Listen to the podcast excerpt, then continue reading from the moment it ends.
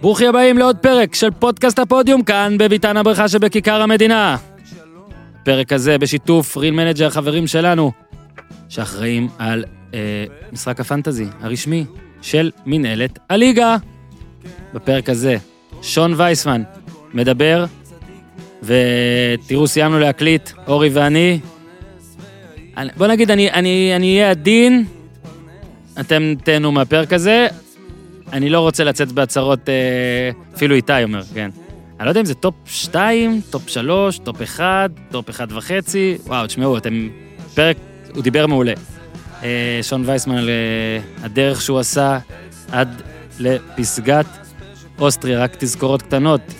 אם אתם מאזינים לפודקאסט הזה בפעם הראשונה עכשיו, כי אתם פשוט אולטרס שון וייסמן ולא שמעתם אותו עד עכשיו, אז בכל אפליקציית פודקאסטים פשוט תעשו subscribe, זה באייטונס, בגוגל פודקאסט, בפודקאסט אדיקט, בסאונד קלאוד, בספוטיפיי, תעשו ותקבלו את כל הפרקים.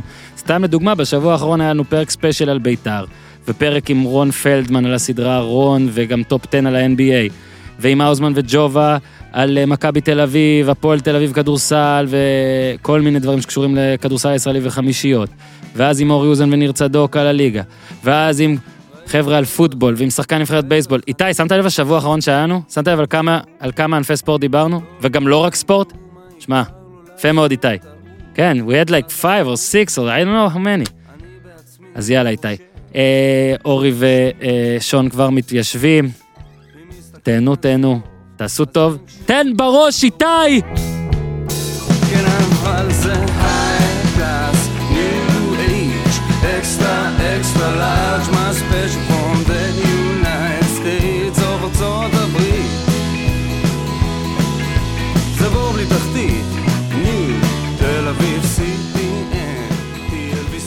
אז אהלן שון וייסמן, אהלן. מה העניינים? צהריים טובים. צהריים טובים, איתנו אורי אוזן, האיש שבא, הוא, הוא אסיסטנט, הוא מבשל, הוא מסי של, ה, של הרעיונות פה עם הכדורגל. אני רק רוצה לשאול אותך לפני שנתחיל, שון, אני לא הולך לשאול אותך פה בשיחה הזאת על אה, אה, המועמדות לקבוצה הזאת, לאן תעבור, פוש שקיבלתי באינטרנט, לא מעניין, אני רק רוצה דבר אחד, אני צריך אותך פה בערך לשעה. אתה תישאר פה בשעה הזאת? יש מצב של השעה הזאת אתה תישאר פה? בשעה הזאת כל, בטוח. כל יום אני מקבל פוש, לא מעניין אותי איזה קבוצה, רק תגיד לי שאתה נשאר פה שעה, אפשר? שעה אני פה. יאללה, שעה אתה פה, נשאר איתנו. אז בוא, אה, בוא רגע נתחיל מזה. מנור היה פה, מנור סולומון לפני, אורי, שבוע, שבועיים, שבועיים. שיבח את ההחלטה שלך לצאת על פני להישאר. אה, הוא אמר, אני באמת לא יודע, אם תרצה אז תספר, הוא אמר שוויתרת אפילו בקטע הכלכלי כדי להיות חלוץ ראשון, כדי לשחק בחו"ל, כדי לשחק במדינה שכנראה אולי קצת יותר מגניב וקל אפילו לשחק בה, אבל בוא אתה תספר, כי זה מה שהוא אמר, הוא שיבח את ההחלטה שלך, בוא אתה תנמק למה זה קרה. אמ, קודם כל, היה לי חלון הזדמנויות באמת שזה קורה פעם ב, כי הגעתי למצב שאני שחקן חופשי. ובעצם מינואר החלטתי שאני בשל ומוכן לצאת ל- להרפתקה הזאת, ואתה יודע, להגיע ל... למקום שזה המטרה והחלום של כל ילד, להגיע לשחק באירופה. אמ, היו לי כמה הצעות, עשיתי את הבחירה לפי כל הפרמטרים שרציתי, אם זה איך הקבוצה תשחק, ואמרתי גם, נפגשתי עם המאמן לפני שחתמתי שם, מהמם. ובאמת, הוא, ישבנו בבית קפה, ואתה יודע, בלי בושה הוא בא עם מחשב נייד, פתח לי, הראה לי הכל, אמר לי, תקשיב, אנחנו הולכים לשחק ככה, ואתה נכנס פה, והנה הלחץ, והנה הזה, והנה מחצית, ואתה יודע, הראה לי הכל, הכל, הכל, הכל, וחיבוקים, ו... וחם, ואתה יודע, זה, זה כאילו אהבה ממבט ראשון. ובאמת הרגשתי ש... אוקיי, שמה אני, שמה אני מכוון, וכל ה... כל הדברים האחרים באמת לא עניינו, אם זה מהמם. כסף, ואם זה... לא הסתכלתי על זה, כי אמרתי לעצמי, אתה עושה את הקפיצת מדרגה הזאת עכשיו, ומשם באמת השמיים הגבול, הכל תלוי בך, אם אתה... רגע, שנבין משהו, הרי אתה עברת למכבי חיפה בגיל 15, אני מניח שנחזור לזה בהמשך, ובדיוק, אתה יודע, זו הייתה הפריצה שלך העונה שעברה, זאת אומרת, להגשים את החלום, אולי, אתה יודע, להביא תואר עם אה, אליפות למכבי חיפה, ובכל זאת בחרת, אתה יודע, יש שיגידו שאפילו לרדת לקבוצה יותר קטנה במרכאות, אמנם באירופה, אבל לא להגשים קודם בארץ ואז לצאת, כמו שעשו לפניך בניון ושחקנים כאלה. איפה זה עמד בשיקולים שלך? זאת אומרת, אולי העונה אני אעשה את זה בחיפה ואז אני אצא, או שאתה יודע, אותו, אותו, אותה התלבטות של גיל 15, שאתה יודע שגם שם יש חלון הזדמנויות לצאת החוצה, וללכת באמת להגשים את החלום, גם אם אני מוותר עכשיו על משהו. אה, אני חושב שהוויתור הזה הוא למען מטרה יותר גדולה. כן, אבל יש כי- פה גם סיכון, הרי יכלת... אין ספק, אין ספק, אבל אה, אתה יודע, אומרים הרבה שיוצאים ולחזור זה יותר קל. ואמרתי שאני לא מפחד, כי הרגשתי באמת בשל, אמרתי, וגם אי אפשר להגיד שזו קבוצה יותר קטנה, כי זו קבוצה שהולכת לבתים של ליגה אירופית, ברור. כן. שזה משהו שקבוצה ישראלית, אני חושב, שלוש שנים כבר לא... כן, שנתיים, שנתיים, אה, לצערי שהרבה הרב. סיכוי שגם בשנה השלישית אולי לצערי, נכון, אבל... שנתיים, אה, אתה יודע, זה... זה כאילו סוג של חלום לשחק ב- בליגה האירופית בבתים, זה... וזה היה כאילו שיקול יחסית, יחסית קל. עוד, עוד מעט נגיע לזה, כאילו גם באמת לדרך שהתחלת שם, ונכנסנו פה ל Transfermarkt, אז רק רואים אה, אייקונים של גולים ליד השם שלך. אבל תגיד עכשיו, באמת באמת, תגיד את האמת, יש לנו פה פוליגרף. מה, מה חשבת בתסריט הטוב ביותר, איך ראית את החצי שנה הראשונה שלך באוסטריה? אני הגעתי עם מטרה ברורה. כולם שאלו אותי, מה המטרה באוסטריה? מה... אני אמרתי, אני רוצה לעשות דו-ספרתי. ואתה יודע, עבדתי על זה, ובאמת, הדבר הכי חשוב שהיה לי זה קודם כל להצליח עם הקבוצה, כי כשאתה מצליח עם הקבוצה, זה יותר קל להפקיע בתור חלוץ. אתה רק צריך להיות שם בשביל הקבוצה, והקבוצה שמה בשבילך, ואתה...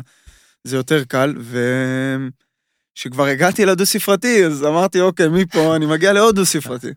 תלת ספרתי. ואתה יודע, זה כל הזמן לרדוף אחריך. אתה אומר פגישה עם המאמן, זאת אומרת, אני יודע שנגיד אה, אוסקר גרסיה וג'ורדי, כשהם הביאו נגיד זה, אבי ופריצה והכל, ובכלל שחקנים במכבי, הם היו יושבים עם המאמן הרבה פעמים, והמאמן היה מסביר להם איפה אני רואה אותם. אמרת שהמאמן עשה את זה גם.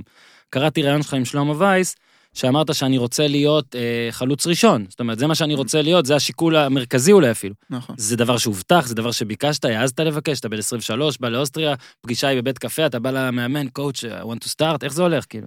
זה לא דבר שהוא, זה לא, זה לא הובטח במילים, אבל אוקיי. ב- בסיטואציה שהוא תיאר את זה ואיך שהוא הראה לי, זה היה ברור שאני הולך להיות חלוץ ראשון ועליי בונים את הקבוצה פחות או יותר. ואין אין הרגשה יותר טובה מזה שהמאמן בא ואומר לך, אתה רואה, אני משחק עם שני חלוצים, אתה החלוץ הימני שלי, רק תבוא, תפקיע ו... ותהנה. ו... רגע, עכשיו אנחנו מדברים על שיטת משחק משחקים, איך אתם משחקים בדיוק? באוסטריה הרבה משחקים יהלום באמת עם שני חלוצים.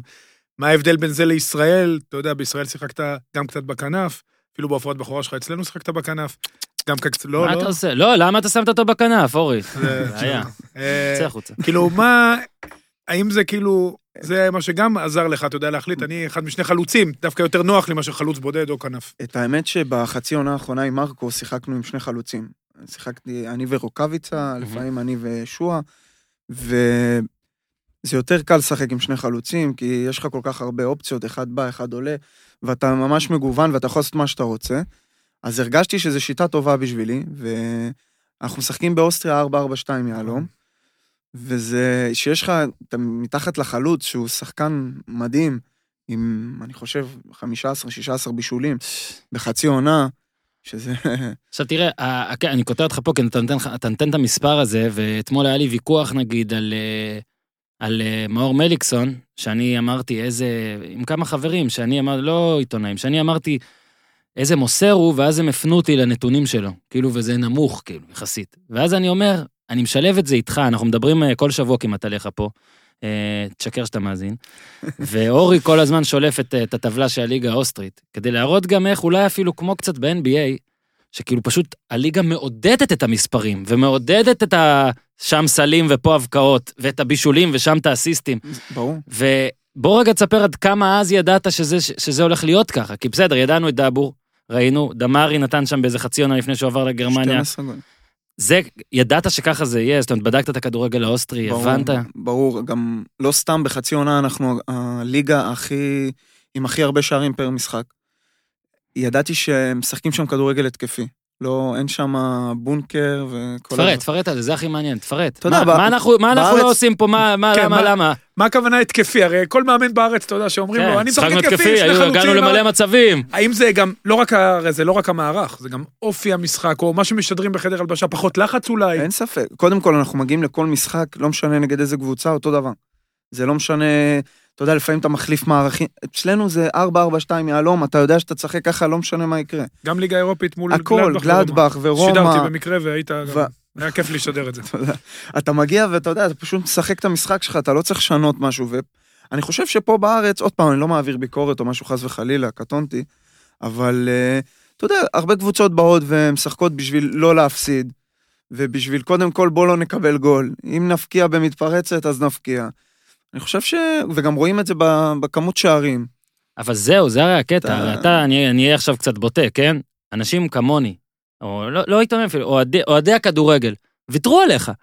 בגלל שראינו, אתה מסתכל סטטיסטיקה, שלושה גולים פה בקריית שמונה אפילו, בא לעכו בקושי עשה גול, אז מה, מה ישר בראש אתה אומר?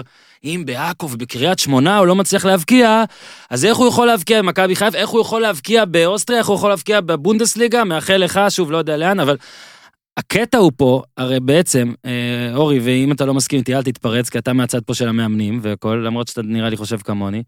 לא יודע אם זה מאמנים, אם זה בעלים, אם זה גישה, אבל הכדורגל הישראלי פוגע בכדורגלן הישראלי. איך שלא תסובב את זה. אה, בסופו של דבר כן, אתה רואה עובדות, כי אתה יודע, לשחק, לשחק בעכו, אנשים אומרים, הוא לא הבקיע בעכו. שיחקנו משחק, אתה יודע, 11 שחקנים מאחורי, החלום שלנו היה רק לא להפסיד. אתה מגיע למצב אחד, שניים במשחק.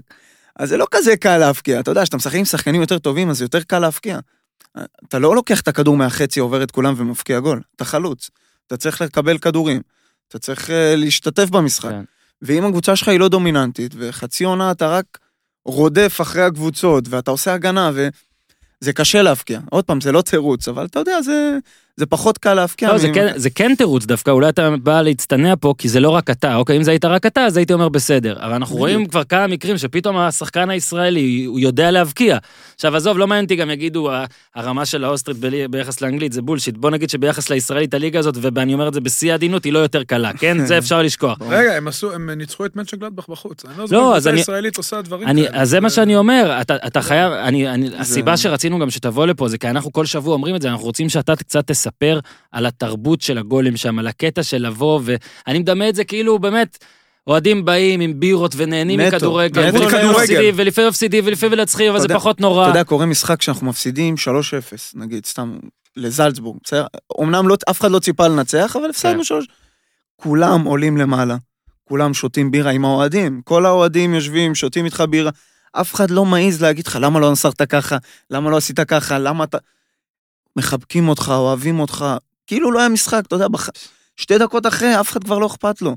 זה נהיה, אתה- כולם באים ליהנות מהמשחק, אתה יודע, ראו שלושה שערים, הפסדנו, לא נורא, שיחקו אותו, אין פה דיבורים, אין... רגע, הטרמינולוגיה מעניינת, כי הוא אמר כאילו אף אחד לא אכפת לו. כן אכפת להם, אבל הם ברור, מבינים ברור. שהוא עושה את המקסימום. מה זה כטרמינולוגיה? אני התרבות. בוכה, אני מסקר את הליגה הלא. נכונה, אני יכול לבוא איתך?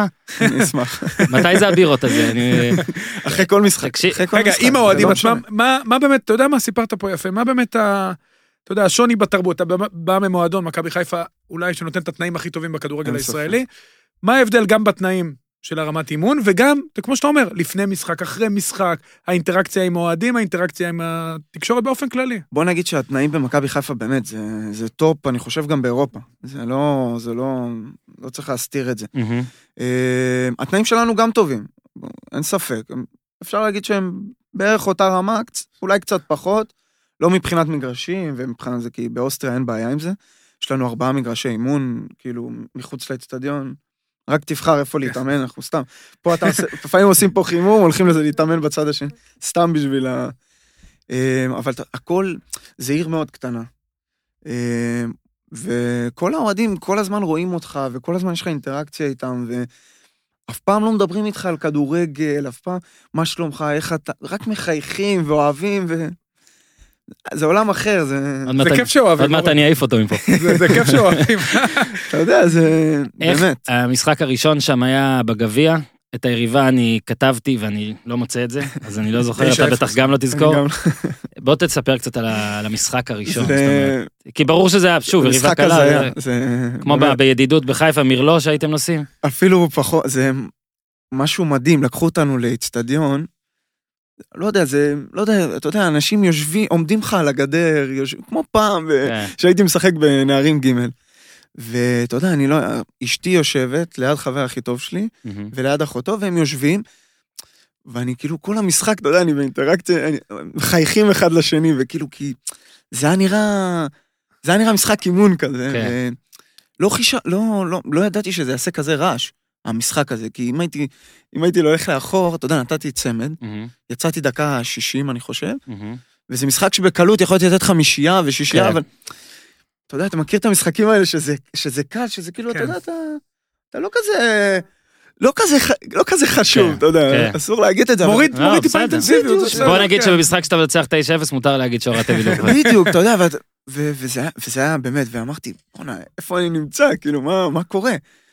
ו- כי זה היה מוזר כזה, אתה יודע, זה היה כן. משחק גביע מוזר כזה. אבל, ואז אתה מגיע לליגה, ואז אתה מבין שאתה נמצא באירופה. שם תגיד, אתה מרגיש שאתה באירופה. כן, תגיד, אבל המשחק- הבקעת שנייה, גם. בבכורה, כן, בכורה ב- באירופה ובליגה. ובליגה- ובליגה האירופית. שלוש בכורות. השאלה היא האם נגיד משחק כזה, נגד יריבה כזאת, דווקא פתאום עוזר, כי הוא עושה לך ספתח קל, אין ספק. אתה מתאקלם. אתה יודע, היו, יש הרי מאמנים, אורי בטח יכול לשתף פה, שבוחרים משחקי אימון קלים בכוונה, כי הם רוצים שהקבוצה תבוא בווייב טוב לעונה. אין ספק. אין יש ספק. מאמנים אה, שחושבים שעדיף כבר מההתחלה לעשות קשה. בוא רגע, תספר על הספתח. אני בדיוק חזרתי מפציעה. אני נפצעתי בנבחרת, ואז הגעתי לוולסבן. אוקיי, הגעתי לשם פצוע.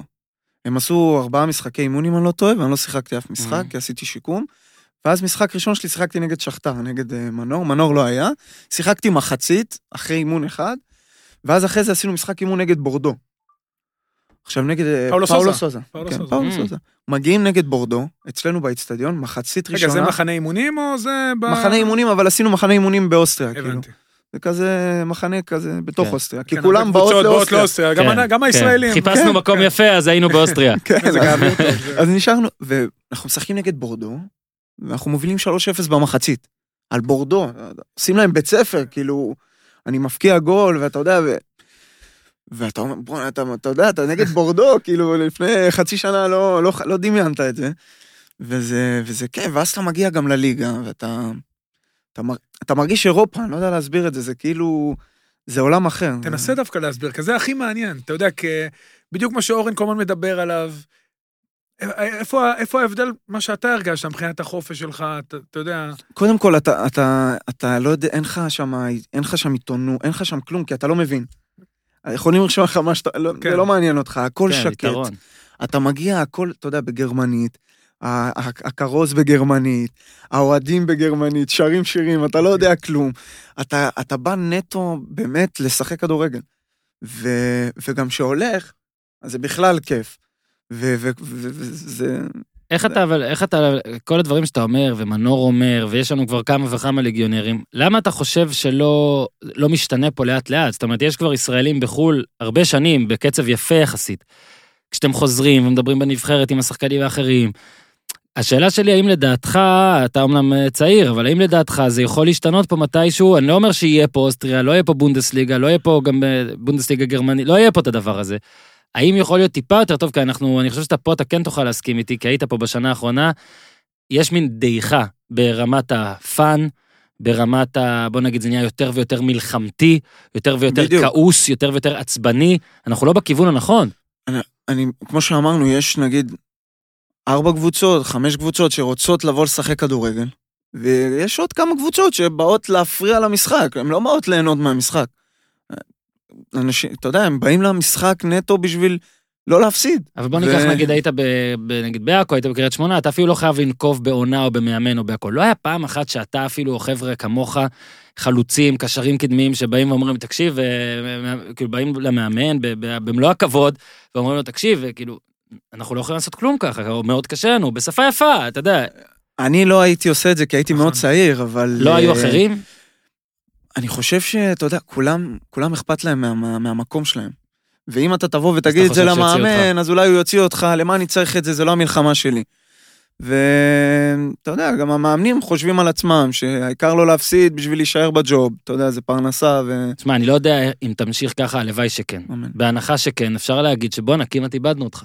זאת אומרת, כמעט איבדנו, כמו שאגב אצל אחרים, כן, אבל אנחנו מאבדים שחקנים. היה איזה צומת בקריירה שלך, שאני, אתה יודע, עכשיו אתה באמת אה, בפיק מאוד גבוה, אני מקווה שגם יהיה לך עוד המון המון כאלה. אבל אתה יודע, התחלת בגיל מאוד צעיר, שנה ראשונה נוער, גם סומנת, באת מהפועל חיפה למכבי חיפה. היה איזה שלב בקריירה שאמרת, וואי, זה לא, כאילו, אני... כן. אתה יודע, מכבי נתניה לאומית, לא יודע, קריית שמונה, אתה יודע, היה לך הרבה, עכו, איחוד שאלות. חזרת להיות לשנינו. חריג, חזרת להיות ו- חריג, אתה יודע, כן. כל הסיפורים. הגעתי לעכו, ו... בשנת החריגות שלך. כן. בשנת החריגות, ואתה יודע, אני משחק משחקים, ו... אני אומר, מה זה, זה לא, זה לא, זה לא כדורגל, אתה יודע, אתה גם מגיע ממכבי חיפה, שבנערים ובנוער אתה כן. רומס כל קבוצה. דומיננטי, כדורגל ממש דומיננטי, ואתה כאילו, אפשר להגיד שזה סוג של קל. כי אתה מגיע למשחק ואתה כבר מנצח, כאילו, שאלה כמה. ואז אתה מגיע לעכו ואתה אומר, בואנה, אני לא רוצה את הכדור, אני לא... מה זה הכדורגל הזה? אתה יודע, זה, ו, ובגלל זה גם בינואר אני ברחתי, כאילו, סוג. ברחתי משם, אפשר להגיד, וחזרתי באמת לנוער, אחרי שהיו לי מלא הצעות מליגה לאומית, ואמרתי, אני אחזור לנוער, אני אחזור למקום הרגוע, אני רוצה ליהנות מכדורגל. חזרתי נטו בשביל ליהנות. לא היה אכפת לי כלום, תן לי ליהנות מכדורגל. כי בטח תגובה ראשונית לבן אדם שחוזר מבוגרים לנוער זה, הנה הוא ברח. כן. והוא כבר עשה הכל בנוער במרכאות, אתה יודע. כן, הוא- כאילו, הוא- וואלה, כבר שנה הנה. ראשונה נוער שיחק במכבי חיפה. כן. זאת אומרת, מבחינה מנטלית, אתה יודע, באיזשהו מקום, האם פיקפקת, אמרת... ההפך, זה, זה הרגיש לי הכי נכון לחזור אוקיי. בשביל ליהנות. אמרתי, הרגשתי שאם אני נשאר בעכו, אני לא רוצה את זה. אני לא, אני לא רוצה, אתה יודע, אני לא רוצה... הגעתי למצב שאני אומר, בוא'נה, לא, בדיוק התחזקתי גם עם הדת, ואמרתי, התחלתי לחשוב עם עצמי, אני לא, אולי אני לא, לא רוצה את הכדורגל, אתה יודע, זה, זה דברים שעוברים לך בראש, כי אתה לא מצליח. ואז uh, חזרתי לנוער נטו בשביל ליהנות, ונפצעתי. ואז הייתי עוד חצי עונה בחוץ, ואז אמרתי, טוב, אני הולך לליגה לאומית, אין לי, אין לי נת- הצעות, אין נתניה. לי קבוצה. הגעתי למצב שבאמת אין לי קבוצה. ואז נתניה וסלובו ושי, אתה יודע, הם רצו אותי ולא היה- לא, לא בכ- נכנסתי לפגישה, והייתי עם שחר אז בזמנו, ואמרתי לו, אני לא יוצא מפה בלי לחתום, לא אכפת לי, לא, לא מעניין אותי כלום, אני חותם פה בנתניה. ואז עוד פעם חזרתי ליהנות, משחק לפני, שני אימונים לפני המשחק גביע הטוטו, נפצע. חצי עונה בחוץ. אה, נכון, אז חצי עונה 12 בחוץ. גולים היו לך בלאומית בחצי שנה, לא משהו עונה. כזה. איזה פציעה הייתה? אה, היה לי אה, שבר בקרסול, קרע ברצועות, עשיתי ניתוח, היה לי משהו מסובך. אז הנה, אז אני חוזר שוב לשאלה שלי. כמעט, כן, כן, כמעט כמעט הלך. כמעט הלך. אין ספק. אנשים צריכים להבין איזה... הכל כאילו, אתה מבין? הכל מלמעלה, הכל- הכל מלמעלה, אני רואה את זה. ככה, הכל מלמעלה. אז אה, אני יודע, רואה את זה זה- שזה הכל אצלך בפנים, כי אני כשחקן שעבר פציעות, וגם אני מכיר את הילדים שעוברים פציעות, צריכים ללמוד מזה, כי כי זה- הפציעה קרה- קרתה לו בדיוק בשלב, אתה יודע, מאוד tricky בקריירה. ואני חושב שהפציעה זה מה שהציל לי את הקריירה. אוקיי. בפציעה הזאת הבנתי שאוקיי, אני עושה סטופ עם הכל. כל מה שעשיתי עד עכשיו כנראה לא הייתה הדרך הנכונה. ובאמת לקחתי מאמן, והייתי חי בווינגייט עם אה, זאב, באמת. הייתי מגיע לווינגייט בשבע, שמונה בבוקר, הייתי יוצא בשמונה בערב, ופה, באמת, פה היה השינוי שלי, ואמרתי, אוקיי, אני רוצה להיות שחקן מקצועי ולהצליח. כי, תשמע, אתה יודע, כולם באמת, כמו שאמרת, סימנו אותי, וכבר הייתי שם, והייתי בכל הנבחרות, ומה אני עושה לא נכון? כי אם כולם חושבים שאני שחקן, אז כנראה שאני אני קצת שחקן.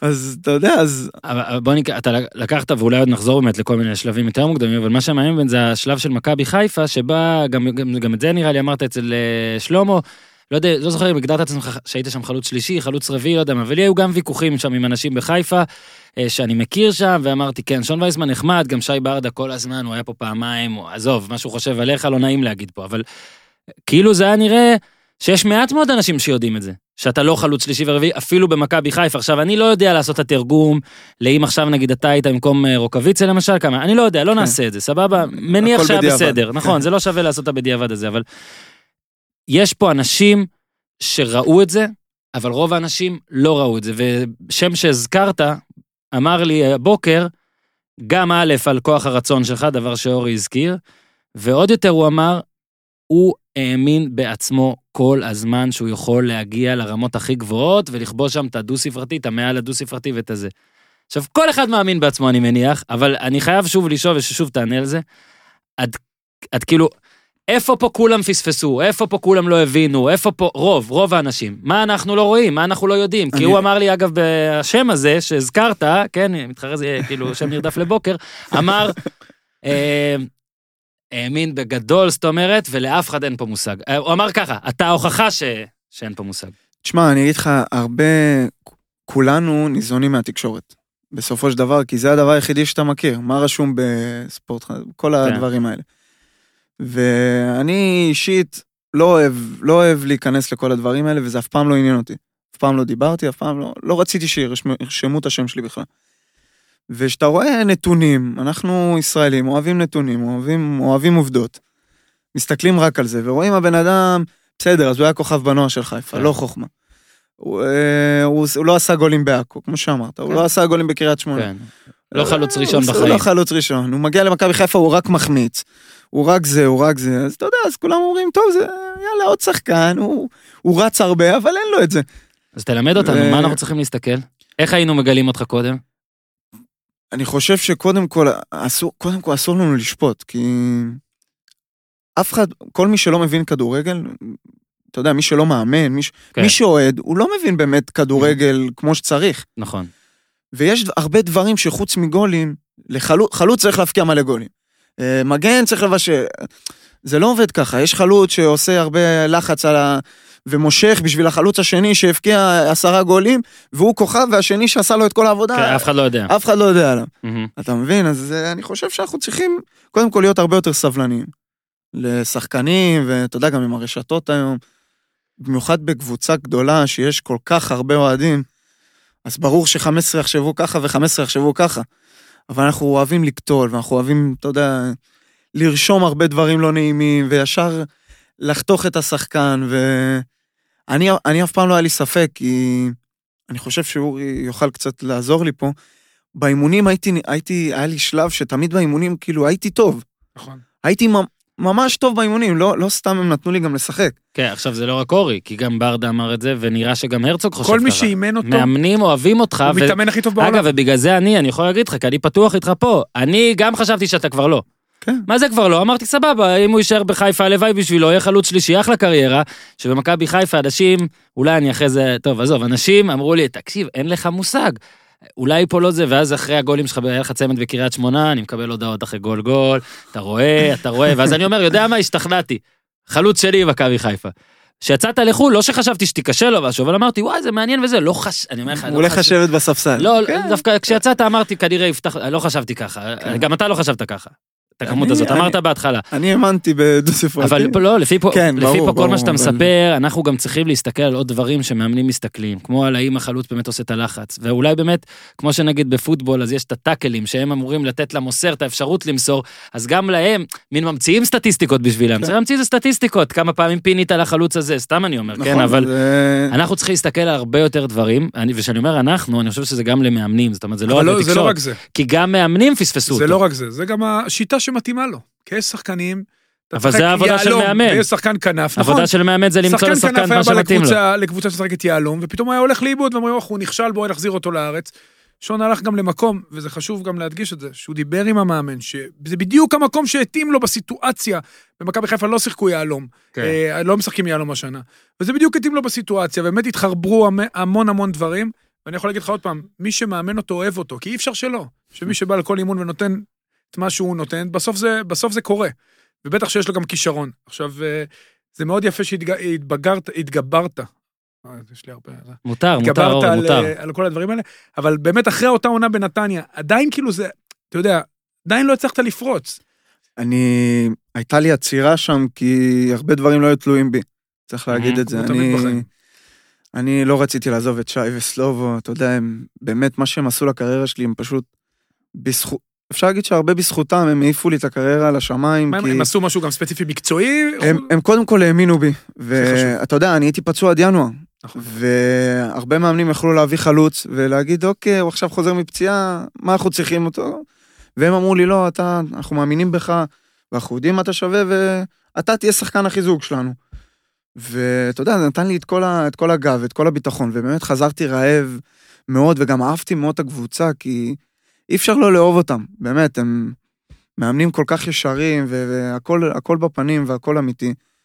וזה, אתה יודע, זה, זה כיף, זה, זה כיף שיש לך ככה את ה... גם, גם אם לא היו מאמינים בך, אבל אומרים לך את האמת. ואתה יודע, אני אכן, אחרי שנגמרה החצי עונה הזאת, אני, המטרה שלי הייתה להישאר במכבי נתניה. בדיוק היה לי בחוזה של מכבי חיפה 3 פלוס 2, וזה היה פלוס 2. וזה לא היה תלוי בי, זה היה תלוי במכבי חיפה. אני מאוד רציתי להישאר במכבי נתניה, כי ידעתי שבמכבי נתניה אני אשחק, ובמכבי חיפה לא בטוח. והם הבטיחו לי דברים, והבטיחו, ונשארתי, ושיחקתי מחזור ראשון. פתחתי במחזור ראשון, ובמחזור שני לא הייתי בסגל, ובמחזור שלישי כבר מצאו לי קבוצה, לא עברתי, מצאו לי קבוצה, והייתי צריך לעבור פשוט. אה, ככה? אתה לא... מה זה כן, NBA? כן. מה זה trade? אתה לא חייב להסכים. או שפשוט הבנת שאין לי ברירה. קודם כל, היה, הייתי סגור במכבי פתח תקווה. Mm. ישבתי כבר עם אבי לוזון, הכל, היינו סגורים במכבי פתח תקווה. ואז היה את המריבה עם דו סנטוס, משהו, לא יודע מה היה, ואמרו לי, אתה לא יכול לבוא למכבי פתח תקווה. אז לא עברתי למכבי פתח תקווה, ואז יצאתי ל... יצאתי למשחק עם הנבחרת הצעירה, וביום האחרון של ההעברות, אני, אין, לי, אין לי ברירה. אז שלחו לי פקס של אה, לחתום, אני, ועברתי לקריית שמונה. חופש העיסוק, אורן.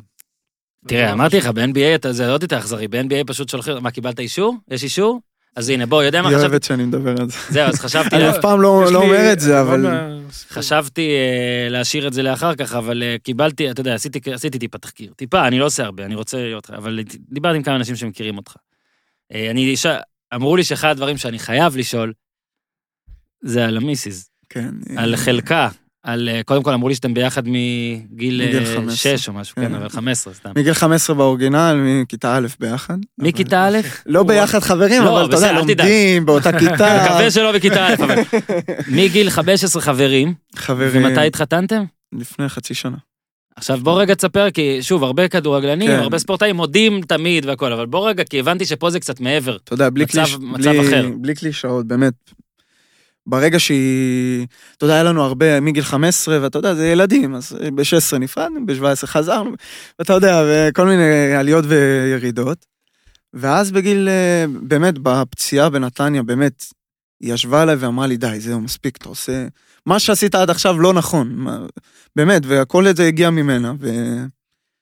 בלעדיה לא הייתי מצליח בכלום, באמת, אם זה בקריית שמונה, אתה יודע, אתה יודע מה זה לגור בקריית שמונה, שאתה לא משחק, אתה לא מפקיע, הכל נראה לך אבוד. אבוד, כאילו, אין לך כלום, ואתה יודע, המזל שלי שאתה חוזר הביתה, אני שם הכל בצד, ויש לי את אשתי, שבאמת כל הזמן האמינה וכל הזמן תמכה, ולא הייתי צריך יותר מזה כלום, ובאמת, גם יש לי משפחה מדהימה, ש...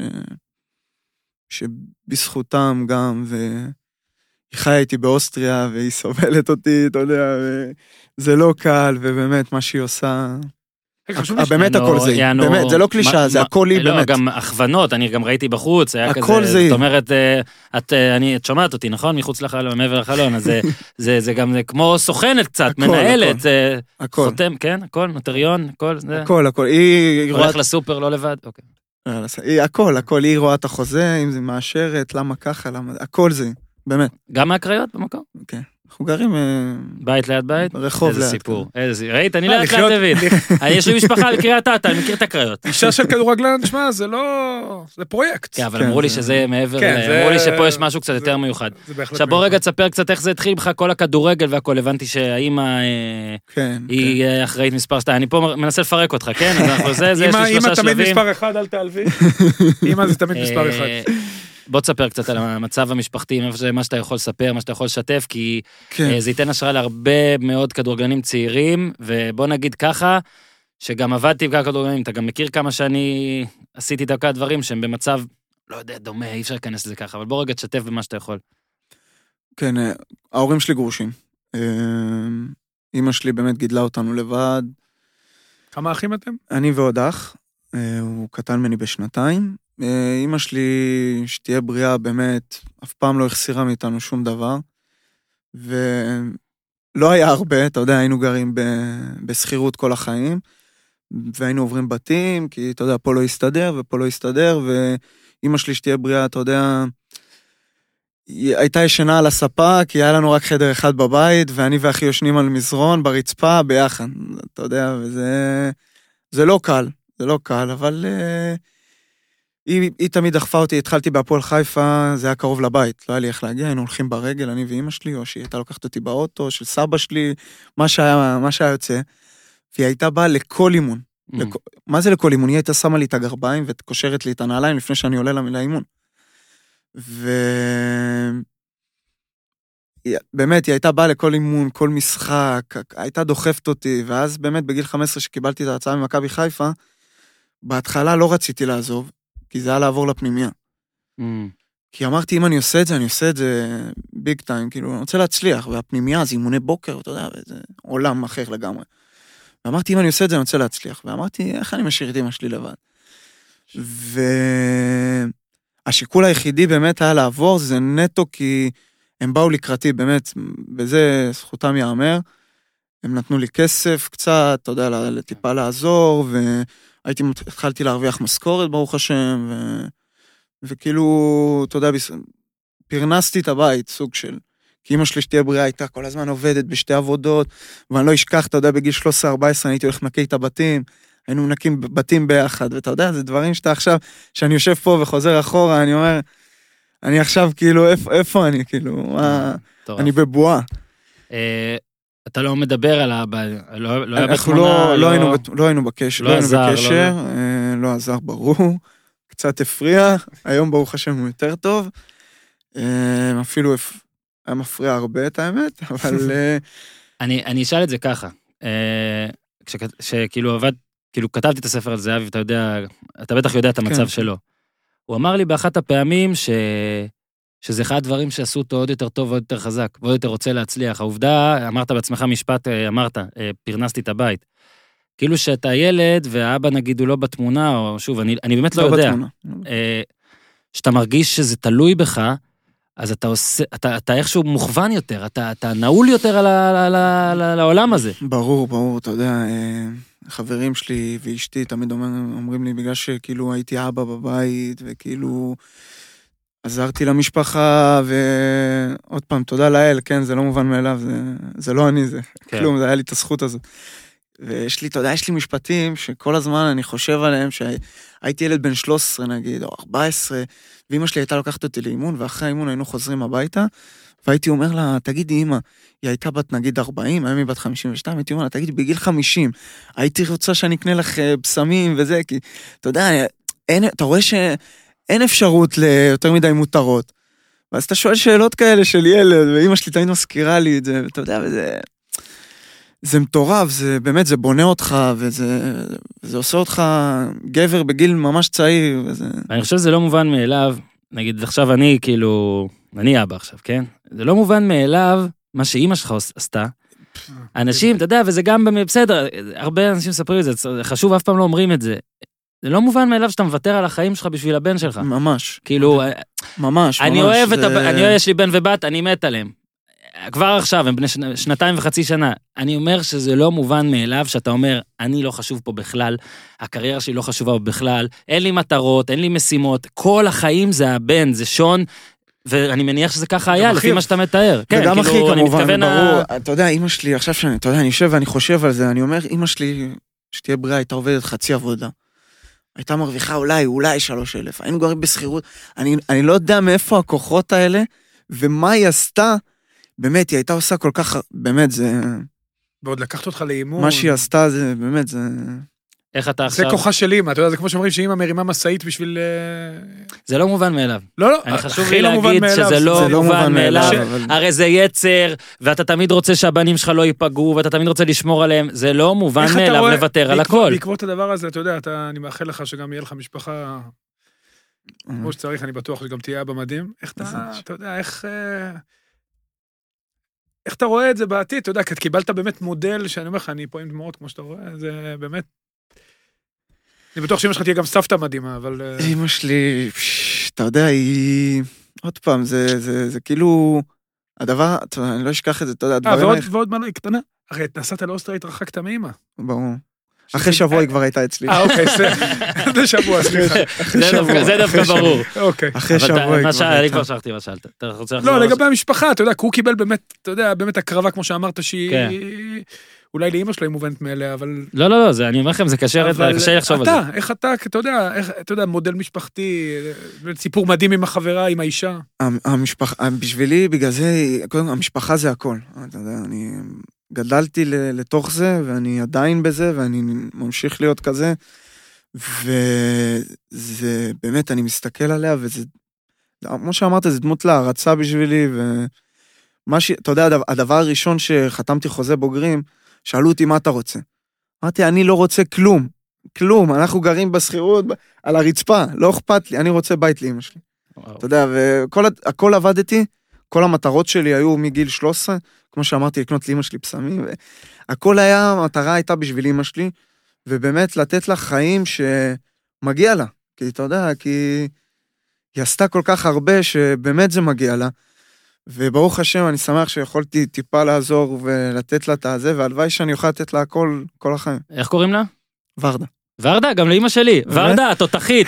ואם אמא, את שומעת פעם ראשונה תשמעי את הפודקאסט של הבן שלך, גם את תותחית. גידלה ילד מדהים. תשמע, אה, גם אנחנו קרובים בתאריך, גם ורדה, תשמע. ואני, ואני עובר לאוסטריה, כן. ואני עובר, אמרתי לכם. ואז סבבה, בוא רגע קצת תחנות בילדות אורי נגיד, אה, תמיד אה, מתעניין מאוד בגילאים של הנוער, במה שקורה, בהחלטות שמתקבלות והכל. אה, הפועל חיפה, מכבי חיפה, גם אמרו לי שזה מן היה טיימינג, לא? זה היה מין כן, לפני גיל טיימינג טוב. 15. היינו לפני גיל 15, ואז אימא שלי, שתהיה בריאה, יום לפני גיל 15, יום, יום, נסעה לתל אביב, לא יודע איך אפילו, נסעה לתל אביב, בלי להגיד לי, חתמה על, הסגר על כזה, הסגר, לא יודע איך היא עשתה את זה, ויום למחרת כבר הייתי בהסגר חצי כאילו שנה. היא- כאילו היא קראה מפה, היא כאילו הבינה אני בזה. חושב, לא, היא דיברה עם שחר, אה, והוא היה ממתי שחר, לה. בדיוק, ממתי... מגיל ש- 15, מגיל 15. מגיל 15 באמת, הוא ייעץ לה ועזר לה. מה, כי הוא ראה. אותך נגיד בהפועל חיפה? לא, לא, את המאזנים שלו, גם הכירו לא, אותו. אני אומר, זה מה שאני שואל. אני כאילו- חושב שמישהו הכיר לה את שחר, אמר אה, לה, קחי את אוקיי. שחר, ובאמת נפגשנו, ובאמת זה פתאום יצא. כאילו, ה- ואיך הייתה התאקלמות במכבי חיפה? בכל זאת עברת מהפועל לקבוצה חזקה פתאום, אה, אני- הרבה יותר. אני אגיד לך מה, בגיל שלי אנחנו תמיד פירקנו את מכבי אה, חיפה. באמת? מי יש- אנחנו- מי- דוד חזן היה לביא? מאמן שלי, אה, אוקיי. ומה שהוא עשה עם הקבוצה, הייתי בקבוצה עם מקסים לקוצ'נקו. נכון, אה, אותו שנתון. עוד כמה שמות, גל בן נעים, זה שחקנים שהיום אה, משחקים בליגה א', ליגה לאומית, באמת שחקנים טובים. והיינו, לקחנו שני גביעים, אה, אליפות, באמת, היינו קבוצה ממש טובה. ואני בכלל לא, אתה יודע, אני לא רציתי לעבור, אני רציתי להישאר ליד אימא, לא רציתי, לא חשבתי על זה בכלל. אמרתי, מכבי חיפה, מה, אין סיכוי, וזה. ואז עברתי גם בגלל הכסף וגם בגלל שהפועל חיפה לא רצו להחתים אותי על חוזה, שזה גם משהו מצחיק בפני עצמו, אבל לא משנה. כן, היה שם גם אז, אה, אמרו לי, נעליים, בורות, כן. דברים אה, של... מחלקת אה, הנוער שם. ביקשתי חוזה ממש מייצג- מייצג את מינימלי. המצב שלה, כן, בדיוק הסיטואציה. והם לא רצו, ואז באמת באה הצעה ממכבי חיפה. והגעתי למכבי חיפה, הלכתי גם, נכנסתי איזה, בשיא העוצמה, הלכתי ישר לפנימייה. ואתה יודע, בתור ילד שכאילו, לא הייתי עושה כלום בבית, כי אמא שלי הייתה עושה לי הכל, הייתה מכינה אוכל, שמה בשולחן. מה שאתה רוצה, אמא שלי הייתה עושה, כאילו, אה, לא הייתי עושה כלום עצמאי, כלום, לא ידעתי לעשות כלום. ופתאום עוזב לפנימייה. אז בהתחלה זה היה קצת קשה, אבל מזל שהפנימייה קרובה, אז אתה יודע, זו נסיעה לא כזאת ארוכה. אבל לא עניין אותי כלום, כי ידעתי, ברוך השם, שאני כרגע מתחיל להתפרנס טוב בתור ילד בן 15, שזה לא מובן מאליו, ולא עניין אותי כלום, אמרתי, זה הדרך שלי ובזה בחרתי, ואני עוזב הכל, בחיים לא הייתי יוצא לבלות וכל הדברים האלה, כלום לא עניין אותי, רק המשחקים ורק הכדורגל, וברוך השם, הצלחתי במכבי חיפה בנערים ובנוער, והייתה לי התאקלמות טובה, הייתה לי, היו לי שם חברים אולי זה, טובים. אולי זה במובן מסוים מכין אותו לעזיבה לאוסטריה, כי כן. לילד ילד בן 15 לעזוב את הבית, לפנימייה זה כמו כן, כן, כן, זה- זה לא קל, גם 23 לא לפנימייה, לעזוב גם לא לחו"ל. לפנימייה. ממש. אה, אחי הצעיר שמשחק כדורסל, אמרתי לך, אולי אתה מכיר. אז הוא גם עבר בגיל 15 למכבי חיפה מהצפון, מנהריה, וגר בדירה כזה, זה היה עוד מהמוח אחר שלי, אבל זה- זה משנה מאוד, אתה שם ברור, פתאום בן ברור. 16, הוא מרגיש לך בן 20. ברור. אתה מבין, כאילו, אתה חייב להתבגר מהר. גם אתה מגיע למצב שאתה פתאום, אתה יודע, אתה מתקשר לאות, כן. צריך לשלם בסוף החודש, אתה יודע, זה דברים ש... ילד גדול. ילד, אתה פתאום נהיה ילד גדול, אתה כן. כבר לא מתעסק גבר צעיר. כן, אתה לא מתעסק במשחקים, בשטויות. אגב, סיפרת נגיד קודם על התנאים בבית והכל, אז מתי זה באמת השתפר? בחוזה הראשון כבר הצלחת? אתה החזקת, אתה כל... מתי ישנת על מיטה? אתה אומר ישנת על מזרון, מתי עברת למיטה? אה, רק בגיל 18, אבל אה, כי רצינו לחסוך. ואתה יודע, בשביל טיפה להתקדם הלאה, והרשינו לעצמנו לקנות ספה חדשה, כי אמא שלי ישנה על הספה, אז שיהיה לה נוח לפחות. אה, אתה יודע, זה, זה דברים ש... זה לא, זה כבר לא עניין, כי Mhm. אתה יודע, הייתה מטרה כל כך ברורה. בשבילי הייתה מטרה, לא היה אכפת לי מכלום. אתה מבין אבל איך אנחנו לפעמים... ואז, זו- ואז אנשים שופטים, אתה יודע, זה... עכשיו, אני לא אומר אנחנו תקשורת, אנשים. אנשים, כן. לא, כי- כי- אגב, אתה צודק שגם בתקשורת, אבל זה אנשים. אני מדבר על אנשים, כי אתה יודע, אנשים חושבים שהשחקני כדורגל עכשיו זה, אתה יודע, זה פנייה. שחקני כדורגל עוברים כל כך הרבה, והם מגיעים למשחק ולא מפקיעים, אז כאילו, זה כל כך, צריך להסתכל על זה בפרופורציות, הרי החלוץ, הדבר היחידי שהוא רצה לעשות במגרש זה להפקיע. ושהאוהדים שלו ישמחו ושהקבוצה... אז תיקחו קצת פרופורציות, ת, תירגעו שנייה עם הקללות. ת, שנייה, רגע, הבן אדם הזה הרי הוא רצה להצליח. אז אולי הוא לא מספיק טוב, אבל רגע, זה... אני גם אומר שאם יש משהו שצריך להיזהר מלהגיד, זה דברים כמו חוסר מחויבות. אגב, אין דבר מי כזה, שחושב... אין דבר כזה. אין לא, דבר לא, כזה. הכי מי גרוע שיש. רגע, רגע, אבל חשוב לי להגיד דבר. מי שחושב דברים, זה בסדר שיגיד אותם. אבל תמיד עוזר לדעת את כמה שיותר מידע שמסביב. ואגב, פה אני גם מודה שאני, אה, וזה אולי גם חלק באשמת הקבוצות, כן? ואמרתי, דיברנו על זה הרבה עם אורי, לא הרבה נותנים לכם להיחשף. זאת אומרת, הקבוצות הגדולות לרוב לא ייתנו את קיום מה שאנחנו עושים כאן, ויכול להיות שאם עכשיו היית במועדון אחר בארץ, אולי זה לא היה קורה. ו... ואגב, זה כבר מתחיל טיפה לקרות במועדונים מסוימים, כבר הודיתי למי שהיה צריך, הלוואי זה ימשיך. אבל יש פה מין ביצה ותרנגולת של כזה, של מועדונים וכדורגל וליגה שמגוננת יותר מדי על השחקנים. אי אפשר להכיר את האופי שלהם, ואז קל מאוד לקהל להתלונן, נכון. לתקשורת לכתוב, אתה מבין? יש פה אנשים, אני אומר לך. שאני לא חושב שהסיפור שלך לא צריך לבוא ולהגן על היכולת המקצועית שלא, שלך. ברור שלא. אבל הוא יכול לתת את הפרספקטיבה ואת הזמן לשפוט את הבן אדם, לתת לך אורך רוח, את לתת לך התרבות. סבלנות. אנחנו פשוט צריכים לשנות את התרבות. כי, אתה יודע, אנשים, בגלל ששחקני כדורגל מרוויחים הרבה כסף, אז הם חייבים לתת גול. או בגלל שהם מרוויחים הרבה כסף, אסור להם לקבל גול. מהמם. בוא, בוא נשנה את התרבות, למה אנחנו צריכים לקלל בן אדם על זה שהוא קיבל גול בין הידיים? זה כאילו, זה... הוא בא לעבודה, הרי הוא בא לעבוד, הוא, הוא בא לעשות את הכי טוב שלו. הוא לא כן. רצה לקבל כזה גול. בדיוק. מדהים. עכשיו, אתה אוהד מכבי חיפה, או היית, לא? כילד. אני, כן. עדיין, אני משער שאכפת לך כן. מאוד. איך זה באמת אה, לעלות, נגיד, אצל, באמת זה היה אצל אורי ו- ואריק, לא? פעם כן, ראשונה פעם הופעת. בוגרים, לפני גיל 18. איך זה לעלות לשחק? זה היה בקריית אליעזר הבכורה או בחוץ? עם, עם יניב קטן, אתה יודע שזה כאילו שמה, היה... יש לך מדבקות, סופר גול, פוסטרים? גם תמונות, מהקריות, הכל, תמונות. הכל, אתה יודע, אני הייתי ילד... אה, הסדין, הסדין על המזרון. הכל היה מכבי חיפה, אתה יודע, גם שיחקתי לימים עם אה, רביד גזן, והיה לי תמונה איתו, כשהייתי בן, לא יודע, בן עשר בקייטנה של אבי אבוקרה, אתה יודע, בא. ל- איזה ספציפי. ממש, אתה יודע, ואני רואה תמונה, אני פה, ורביד מעליי, ועכשיו אנחנו חברים טובים, אתה זה יודע. הכי מטורף שיש. זה הזוי, זה... ויניב קטן, אתה יודע, יניב קטן. אני לא אשכח תמונה ראשונה במחנה אימון שיצאנו, יש לי תמונה צוחק עם יניב קטן ואריק בנאדו לידו, כאילו, המאמן. משחקים חמש על שתיים, אתה יודע, זה... ואתה כזה. מה אני עושה פה, מה, כן. איזה כיף, איזה, אתה יודע, זה חוויות לכל החיים. זה ו- דברים שאני לא אשכח. וזה כאילו גרם לך אולי, אה, לא רוצה להגיד להיתקע, כי חשבת שכן תצליח, שזה- זה גרם לך לתת עוד ועוד ניסיונות כדי כן להצליח בקבוצה שאני גם אוהד?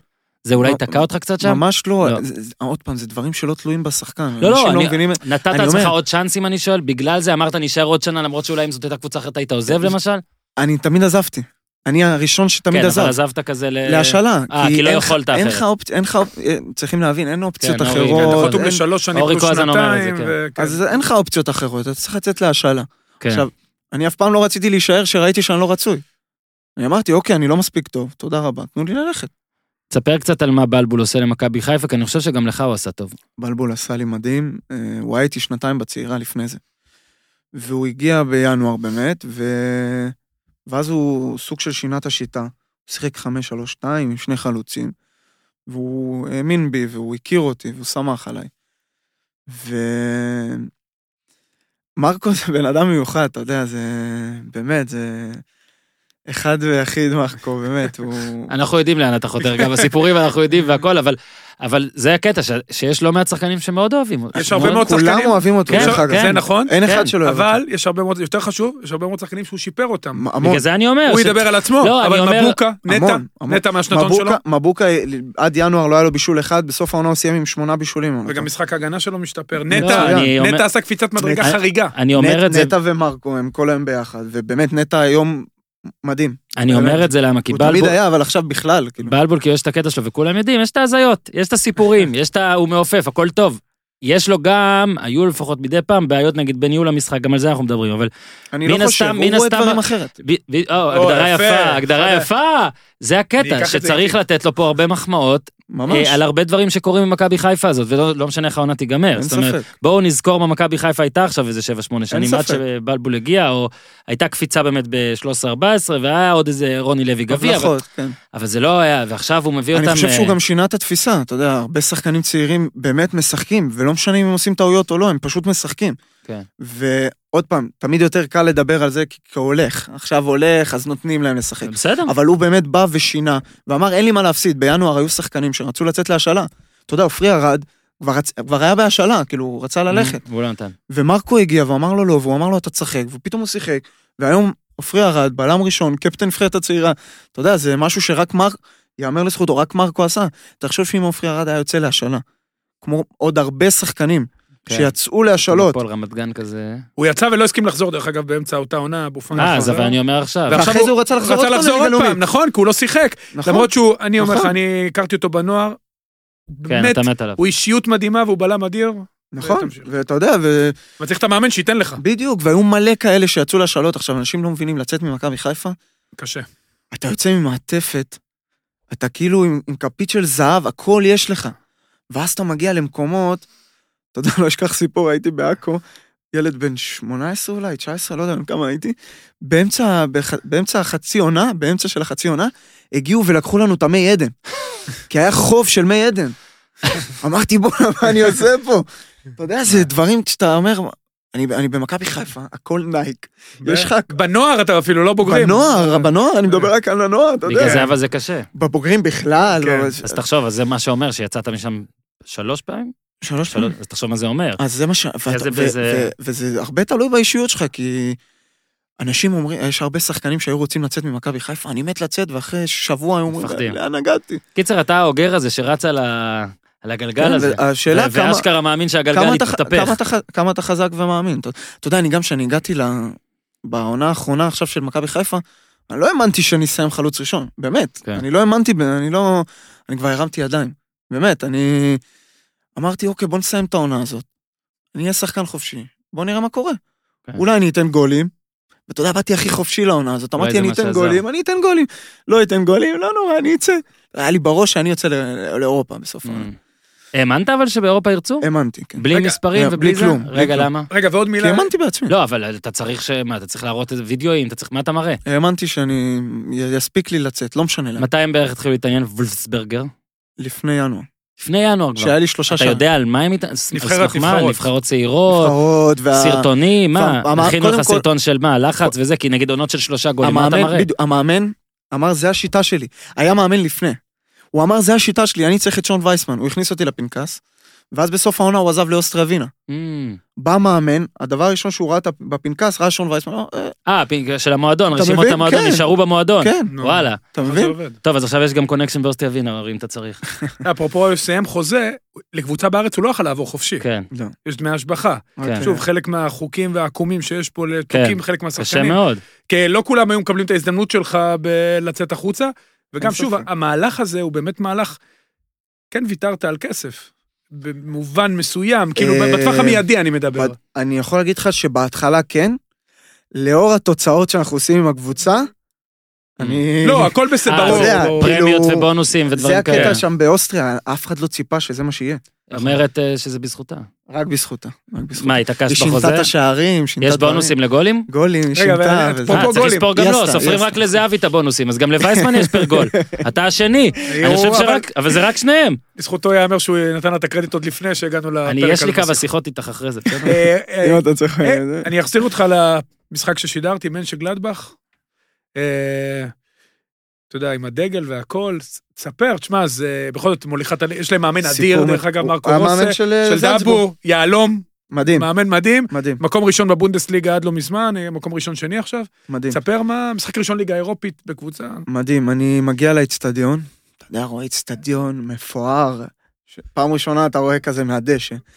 מגיע אליי, פתאום מדבר איתי בחור ישראלי, גם היה משקיף, היה ישראלי. אז דיבר איתי עברית קצת, הפיג לי את המתח. ואז אני, אני בא לרדת, אתה יודע, לפני המשחק עולים למגרש, רואים את הדשא וחוזרים. לא מאמין בזה, אבל עשיתי את זה, אמרתי יאללה. עולה, פתאום אני שומע וייסמן, וייסמן, מסתובב, אני רואה בן אדם יושב בשורה הראשונה מעל הספסל עם דגל ישראל. אמרתי, בואנה, איזה יופי ישראלי, בוא נלך לדבר איתו עברית קצת. הולך, מדבר איתו, הוא לא ישראלי, אני לא יודע מאיפה הוא, הוא אוהב את ישראל. הוא אומר לי, אני שבוע הבא נוסע לבלגיה לראות את הישראלים שלנו. הוא אומר לי, זה, זה, ואז אמרתי, ואז כאילו, אתה יודע, קיבלתי כזה vision. אמרתי, אמרתי לו, שלום, ירדתי למטה ברגע שאני יורד במנהרה. אני אומר, בואנה, תראה, תראה מה השם מסמן לי, אתה יודע, אני בחור מאמין קצת. מה השם מסמן לי, אני הולך לתת גול ול- ולשים את הדגל על הראש, איזה כיף, כאילו. שידרתי את זה כל הרגע, גם, ב, גם בחימום, גם בזה, ועליתי למגרש ואמרתי, אוקיי, אני נותן גול, אני יודע לאן אני רץ, אני יודע איפה הדגל, אני יודע מה אני עושה. ואז אני נותן את הגול, אתה יודע, אני בכלל לא, לא עניין אותי הגול. לא, לא אכפת לי, רואים אותי רץ בטירוף לדגל. כן, לא אכפת לי מהגול, כי כאילו אמרתי לעצמי לפני זה, אני עושה גול, זה לא... אין פה שאלה בכלל. לא, עוד פעם, לא בקטע שחצני, בקטע של הדגל, רק... אה, ואתה עושה את זה, ו... ורק אחרי זה, בסוף המשחק, כשראיתי את הטלפון שלי, הבנתי מה זה עשה בארץ, הדבר הזה. ואתה יודע, אתה הכי שמח בעולם, שאתה יכול טיפה. אתה רואה סיפור יפה. בוא תרחיב על הדת רגע. על הקטע, על, ה, על, ה, על ההתקרבות, על ההתחזקות.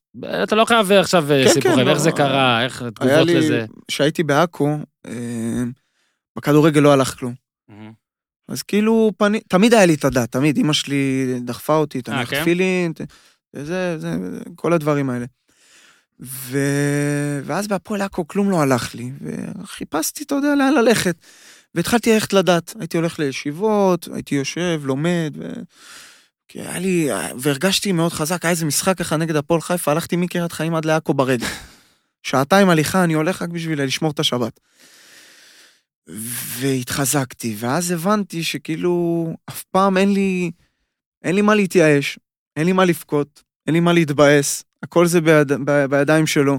אתה יודע, שאתה, שאתה הולך על, ה, על, ה, על הרצף הזה, כל אחד יכול לקרוא לזה אחרת. Mhm. אני קורא לזה השם, כי אני מאמין בשם. ואתה יודע, אני, קרה לי משהו לא טוב, לא נורא, יש לזה סיבה.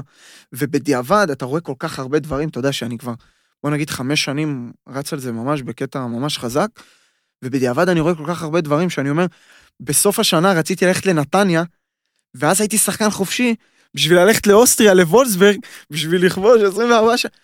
ואז אתה רואה איך הכל מסתדר, ו... זה הוריד ממך לחץ במובן בדיוק, מסוים? אין לך לחץ מכלום. אתה יודע, אתה מגיע למצב שאין לך לחץ. על הגישה הזאת גם יכולים להגיד, אני גם מאמין, על הגישה הזאת נגיד, כמו שאתה אומר, יכולים להגיד, בואנה, בן אדם פסיבי, הוא אומר שיש מישהו שמסדר הכל ועושה הכל, אז הוא פסיבי, אבל הוא כאילו. עושה משהו בשביל לא, זה. אני אפרופו שואל על אני שואל. על אני רואה- התזה, אני אני לא אגיד לך. מה, אני רוא- אני רואה דברים בעין שהם... חברים שלי אומרים, בואנה, אנחנו רואים איתך ניסים גלויים. מה? אתה יודע, אתה רואה כמו זה, הדבר הזה, נגיד, שהתעקשתי, התעקשתי בהתחלה ללכת לנתניה, בסוף, אני מדבר על סוף שנה שעברה. אני מרים טלפון ל, למי שצריך, אני לא, לא חוזר למכבי חיפה, אני הולך לנתניה. והוא אומר לי, אין סיכוי, אני לא משחרר אותך, וזה וזה וזה. ואז ההולנדים מתקשרים אליי, אומרים לי, תחזור לנתניה, לחיפה. ואני חוזר לחיפה, אני אומר, אוקיי, זה מה שאתם רוצים? רוצ... זה מה שהוא רוצה, הוא יודע מה, מה הוא רוצה. אני חוזר לחיפה, ואז הכל מסתיים, ואתה רואה דברים כאילו קורים כשורה, אחד Mhm. אחרי השני, ואתה אומר, אוקיי, זה, זה רק הוא. איך באוסטריה מגיבים לזה? זאת אומרת, החברים לקבוצה, שזה דת אה, לא, לא מוכרת להם, הם ואם אתה מניח. תפילין לידם, זה בטח נראה להם משת- מוזר. קוראים לזה גו פרו, אתה יודע, מוצאים לזה דברים. הוא אומר, בואנה, אתה יודע, משחק אחד הפסדנו, אתה צוחק, משחק אחד הפסדנו, השותף שלי לחדר אומר, אתה יודע למה הפסדנו? אני אומר לו, למה? כולנו עצבניים וזה, כי לא הנחת את הגו פרו בבוקר. גו פרו. אתה מבין? אז הוא אומר לי, אתה יודע, אז, כבר מחכים לזה, הוא אומר לי, הוא, באים אליי אוהדים או אנשים של ההנהלה, הוא אומר לי, היום אתה הולך לעשות ככה? אנחנו רוצים לראות אותך ככה. אחרי גול. אתה יודע, ואז הם שואלים, והם מתעניינים, והם כבר יודעים הכל, הם יודעים בשבת לעשות, לא, שאני בלי טלפון, ואתה יודע, דברים זה... זהו, אז כמה זה באמת השבת? בדיוק. שומר שומר? קודם- כן, אנחנו גרים אה, שתי דקות מהאצטדיון. לקחתי דירה הכי קרובה לאצטדיון. משחקי. חוץ אבל יש. משחקי חוץ, אנחנו נוסעים לפני למלון, הולך. זה בכלל פצצה, וגם מה שאנחנו נוסעים בתוך שבת, אז אני נוסע עם גוי של שבת, אז אתה יודע, זה... לא, בסדר, לא, כל אל ההשתד- תדאג, אנחנו... כן, פה. לא, אני עושה את כל ההשתדלות שאני... מה שאתה יכול. ומעבר לזה, אוסטריה היא- היינו בווינה ביחד. בעיר שלך, מבחינת אה, בתי כנסת, אוכל כשר ודברים... אין כלום. אין כלום. אין כלום שקשור לזה ולא קרוב כן. לזה אפילו. אני עושה נסיעות פעם בשבוע שלוש שעות. אה, הלוך שלוש שעות חזור. וואו, כן. פעם בשבוע שלוש שלוש? אה, לפעמים פעם בשבועיים, לפעמים פעם בשלושה. ממלא את המקרר. ממלא את המקרר, הם קנו לי מק- מקפיא במיוחד, שמו לי בצד, שיהיה לך לבשר. אה, אתה יודע, אבל זה כיף, אם יש ובית לי נגיד... כנסת, בית כנסת לא יוצא לי כמעט. רגע, אתה מתחזק ומתחזק ומתחזק? כן. כן, מה אתה. אומר? איפה זה ייעצר? הלוואי וזה לא ייעצר, אנחנו כל היום מתחזקים. אתה יודע, זה רק ההתחלה, זה כל כך מדהים העולם הזה, אתה נכנס אליו. לא, זה לא, ו- הכוונה זה לא יעצור לך את הקריירה. לא, שניר גואטה לדוגמה, לא, אני לא. מכיר את חלק מהסיפורים. אה, לא, זה לא, זה לא הכיוון, אני עושה את כל ההשתדלות, אתה יודע, וגם ככל שאתה באירופה זה כאילו יותר קל לך. איפה שאתה נמצא נכון. במקום יותר גדול, אתה נאחז יותר. זה, אה, כן, זה גם יותר קל. לך, גם כי הם מבינים את זה. והם הכי, הם הכי בעד זה. לפעמים, אתה יודע, לפעמים הייתי בטלפון בשבת, בשבע בערב, הם לא יודעים שיצא שבת. אז הוא אומר לי, מה זה, למה אתה עם הטלפון? אני לא מסכים. אתה יודע, זה מצחיק. ואז אני אומר לו, לא, השבת יצאה, השמש ירדה. It's okay, it's הוא allowed, יבין, man, הוא it's allowed. זה שם... זה- אתה עוד מעט- עשרה בטבת. קיצר, כן, אנחנו כן. מחכים לפוסט אינסטגרם שהוא עם שחקן אוסטרי, שגם שחקן אה, האוסטרי עם ה GoPro. אפרופו יום כיפור, מעניין. איך היה יום כיפור יצא? שהיינו עם אה, נבחרת אה, ישראל. נכון, היינו ביחד. נכון, בבית כנסת בווינה. נכון. אבל מבחינת-.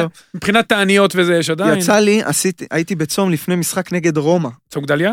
צום גדליה, אם אני לא טועה, נגד רומא. משחק, אתה יודע, אני מגיע, מגיע למגרש, אימון מסכם בשעה שש נגיד, מתחילים בשש, עכשיו יוצא הצום בשש ורבע, אני בא למעשה, עכשיו אני לא רוצה שאף אחד ידע שאני בצום, אתה יודע, לא יודע איך יקבלו את זה, לא אמרתי לאף אחד. אני בא למעשה, למעשה אני אומר לו, תשים בכיס, אני נתתי לו חטיף אה, כשר, אמרתי לו, שים בכיס. בשש ועשרים, תסמן לי, תקרא לי, תגיד לי שאתה רוצה להגיד לי משהו. אני רץ אליו, לוקח, אוכל, אתה יודע, ברוך השם, יצא הצום.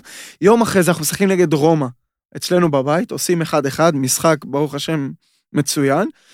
ואתה יודע, זה הכי כיף, אתה יודע, אתה מרגיש מלא, אתה מחזק מרגיש אותך, שלם. אני יודע. מחזק דרך אותך. אגב, גם אה, מוסלמים ברמדאן, יש להם אה, כל מיני... כן. למרות שלהם זה- שגם בזה זה תיתקל. יוצא לחופש. אז לא הם- תמיד, שנה שעברה היה נכון. לנו זר אה, אה. בגמר גביע, חמש דקות לסוף, כולם רצו אליו עם מים. כן, אתה מבין? אז... אה, לא כן. קל, לא עשינו- לא קל, אבל זה מחזק אותם. עשינו את אה, ה... נהדר. רגע, עדן הסוכנת, אנחנו, יש לנו טיפה זמן? איך אתם, מה הסידורים פה? אה, עשית את המעבר מעבר הטבעי לנבחרת, אז אה, איך זה התחיל? מתי הרצוג פעם ראשונה התעניין, אה, ומשם אני אמשיך. היה לי קצת מזל, אני חושב, שנגמרה העונה, היו כמה פציעות, מזל והיה לי קצת יכולת טובה בסוף העונה, אז זימנו אותי לנבחרת. יומיים לפני המשחק הראשון נפצעתי. אתה יודע, עוד פעם, הכל, מה, מה- למה Mm. נפצעתי, היו לי מלא הצעות, מלא הצעות, פתאום אין הצעות בכלל וזה, ורק אוסטריה נשאר, והלכתי, חתמתי באוסטריה, שעוד פעם זה מוביל, אתה יודע, לך תדע איפה הייתי חותם, איפה הייתי היום. אה, ואז באמת יכולת קצת טובה באוסטריה, מגיע לנבחרת, אה, אתה יודע, זה, עוד פעם, זה שאיפה ומטרה של כל ילד. לשחק בבוגרים, לשחק בנבחרת, זה בשבילי, עוד פעם, אני ציוני, אני חולה על המדינה, חולה על הדת, ואתה יודע, הדבר הכי מרגש בעולם זה שאתה עומד ואתה שר את ההמנון. אין, אין יותר מרגש בזה, במיוחד במדינה אחרת. אז בשבילי זה, זה הכבוד הכי גדול. אתה יודע, רוצה, רוצה בעזרת השם להתחיל וגם להשאיר חותם קצת, כי בנבחרת עוד לא... זהו, בדיוק. אתה יודע שיש הבדל בין זימון, אין ספק. סבבה, זימון, נחמד, לפעמים מאבד את הסגל, אף אחד לא חשב שזה יהיה זה. אתה- בסלובניה פתחת? איפה הוא פתח? בסלובניה. סלובניה, כן. פותח משחק בסלובניה. כן. וכאילו גם, אה, פתאום גם, אה, אני זוכר שהיינו, זה הייתי בשידור של כאן, גם אוריה, ואנחנו צריכים להסביר את זה, ואז אתה, אתה מבין שגם יצא לי קצת לדבר על זה עם, אה, גם עם הרצוג וכל מיני אנשים, וזה גם כמו שברדה אמר, וכמו שאורי אמר, כל מי שמאמן אותך, הוא- ציפה ממך גם בסלובניה למשימות האלה, לא לרדוף, לה להתיש, לה להכל, בוא כן, תספר איך כן. הייתה הופעת, זו הייתה הופעת בכורה, הופעת בכורה. כן. בוא תספר איך זה היה, אני חושב ש... חוץ מהסוף, חוץ הסוף מהסוף היה בסדר. סוף היה רע. אני חושב שבפן המקצועי הייתי, היה לי משחק מאוד... היה לי משחק טוב. אה, יכולתי להפקיע שם גול עם הראש, אבל לא נכנס. אה, היה לי משחק מאוד טוב, אני חושב, ואתה יודע, זה כבוד, זה, זה, זה, נהניתי מכל רגע, ו... פתאום אתה גם משתף פעולה עם שחקנים שבטח. גם, אולי הם לא היו גיבורים שלך, כי הם לא אבל- באו ממכבי אבל חיפה, כן, אבל שחקנים אבל שלא האמנת שתשחק כן, איתם. זה מטורף, אתה יודע, משחק ליד ערן זהבי, משחק ליד כל השחקנים הגדולים, ביברה, זה עוד מלא שמות, אתה יודע. וזה... זה, אתה עושה עוד וי. עוד וי. איך החברים נגיד לנבחרת, ובכלל בכירים בכדורגל הישראלי, הם בטח מדברים איתך, בטח שולחים הודעות אחרי ההישגים, איך איך הם אוכלים את מה שקורה איתך עכשיו? מה הם- איך הם אה, מגיבים? אתה יודע, זה, זה מצחיק, אתה יודע, יש כאלה שאומרים, אתה חי בחלום, יש כאלה, אתה יודע, זה... מקבלים קנאה. מעורבת במחמה? לא, את האמת בקטע שזה... טוב. כן, את האמת שזה, אתה יודע, זה... אתה מגיע למצב שכבר זה... אני- ככה אני מרגיש. זה שחקנים בלי אגו, כי כל אחד יש לו את הקריירה שלו, יש לו את המשפחה שלו, ורוב השחקנים גם ליגיונרים. אז אתה יודע, אז הם לא כל כך מתרגשים מזה, אבל מצד שני הם מאוד מפרגנים. ונהיו לי הרבה חברים מהנבחרת, שאתה יודע, שזה דברים שלא לא הייתי מדמיין, אתה יודע, כי... סתם דוגמה, הרבה שחקנים שהם אה, הייתי, היו חיקוי למודל, למשל תומר חמד. אתה יודע, הוא היה דמות למודל. תמיד הסתכלתי עליו ועל הדרך, ויש לנו דרך מאוד דומה, נכון. והרבה... גם הרבה- בסגנון שלכם אתם מאוד בדיוק, דומים. הרבה מאוד... הרבה מהמשותף. תמיד היו אומרים לי, אתה דומה לתומר, אתה דומה לתומר. אז אתה יודע, אז ו- ופתאום לפני עשרה, לפני שבועיים אני בחופשה בלונדון, ויוצא מצב שאני עם אשתי אה, בארוחת ערב אצלו, אז אתה יודע, זה, זה מרגש, אתה יודע, זה, זה דברים שכאילו בתור ילד התרגשת. ועכשיו אתה סוג של כאילו מגשים, אפשר להגיד חלום, אתה יודע, איך שנקרא לזה, וזה דברים שהם מרגשים, זה דברים כיפים. איך זה, איך אתה מתמודד עכשיו, אתה יודע, דיברת עם ילד עם תמונה עם רביד גזל, אני מניח שגם אני הייתי שם דרך אגב, אבל בטוח. אה, כנראה. לא הצטלמתי, לא, אבל לא, היית שם, אני הייתי- אראה לך את התמונה אחר הייתי כך. באזור אתה- המשוער. הוא בתמונה? בתמונה. אני רוצה את התמונה הזאת.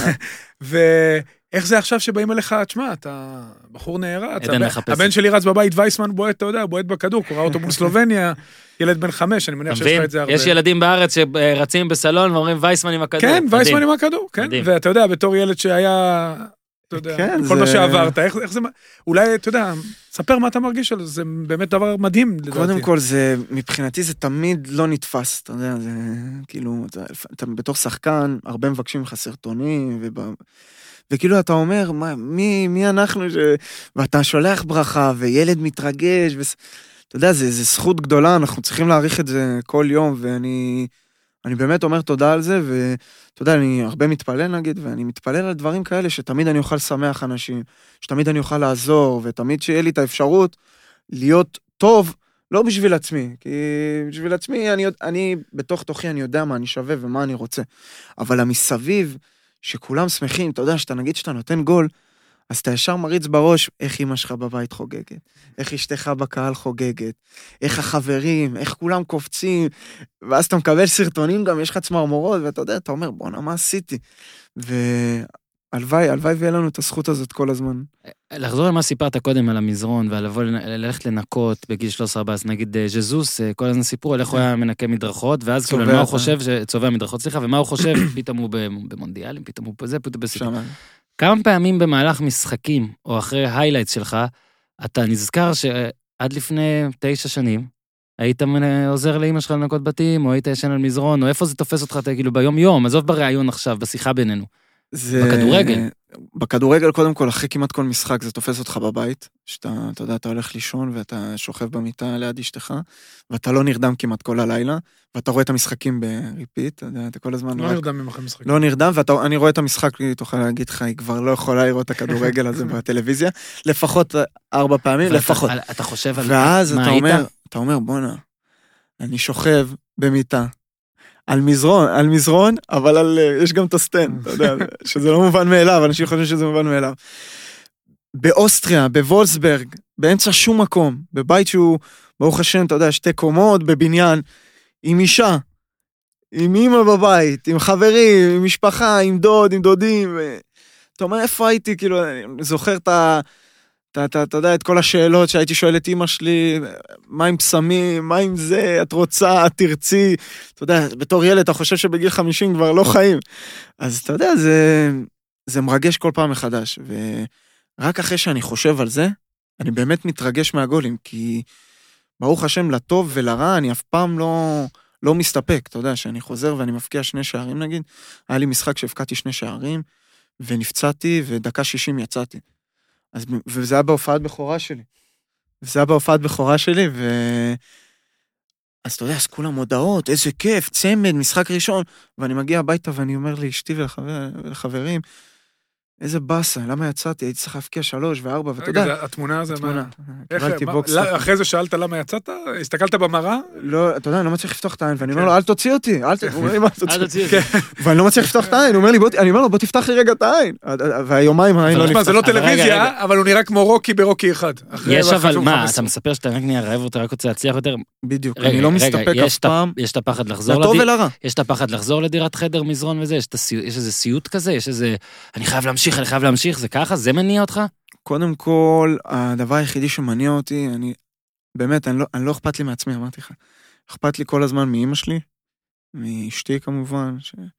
מהמשפחה, שקודם כל שלהם יהיה טוב. אתה יודע, אני כבר פיתחתי לעצמי סוג של אה, אור חזק, אתה יודע, אני לא...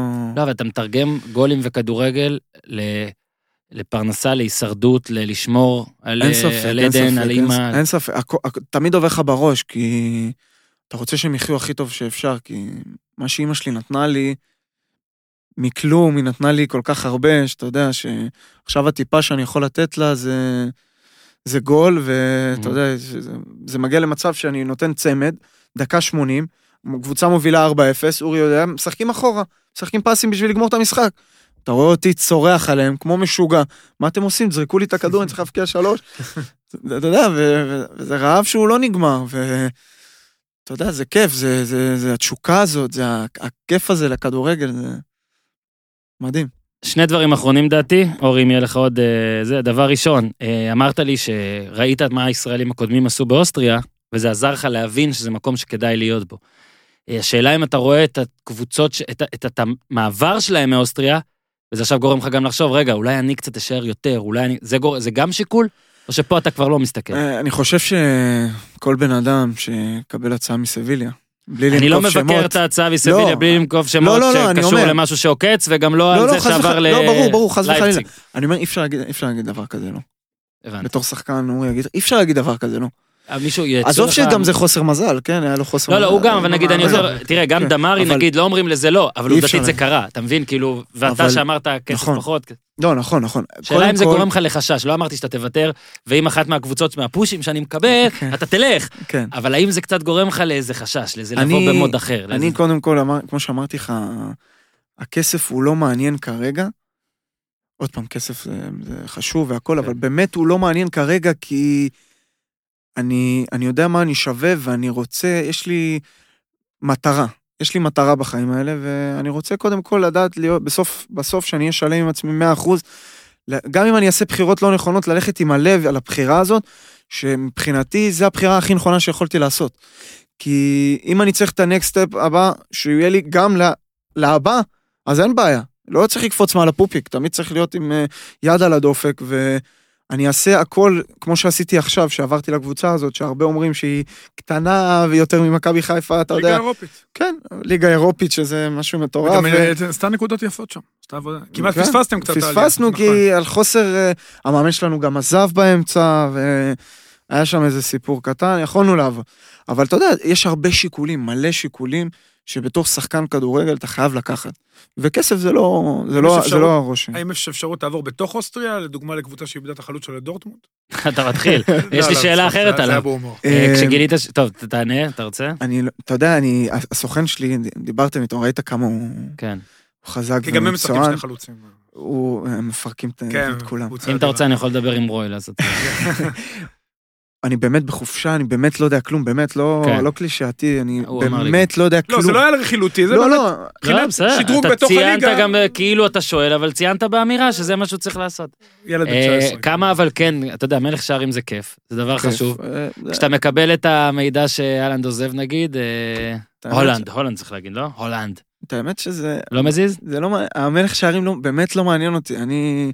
כלום, מת- לא טיפה, לא בא אבל לך. זה יכול לעזור לך גם, אתה אתה מבין שכאילו מלך שערים ליגה עוד פעם, אוסטרית. אם אני זה- אמשיך ואבקיע כל כך ברור. הרבה שערים, אז אתה תהיה גם אם הוא אז גם אם יישאר, אני כאילו. מקום שני, נכון. הבנתי. אתה מבין? כי, כי זה טייטל שהוא הוא, הוא כיף, הוא נותן לך כבוד, אבל אם אני אבקיע 30 שערים ויהיה אחד שיבקיע 32, כן. אז זה לא לא כזה, יהפוך את אתה העונה. כן, אבל אתה מבין אני גם למה יש כאלה ברור, שרוצים את ברור, זה. אין ספק. אני מסתכל אישית, ואלנד, אתה אתה אומר, כן. אפרופו אהלן, אתה יודע, אני הייתי מסיים משחקים, אני תמיד היינו, אני ראשון, הוא, הוא ראשון, אני...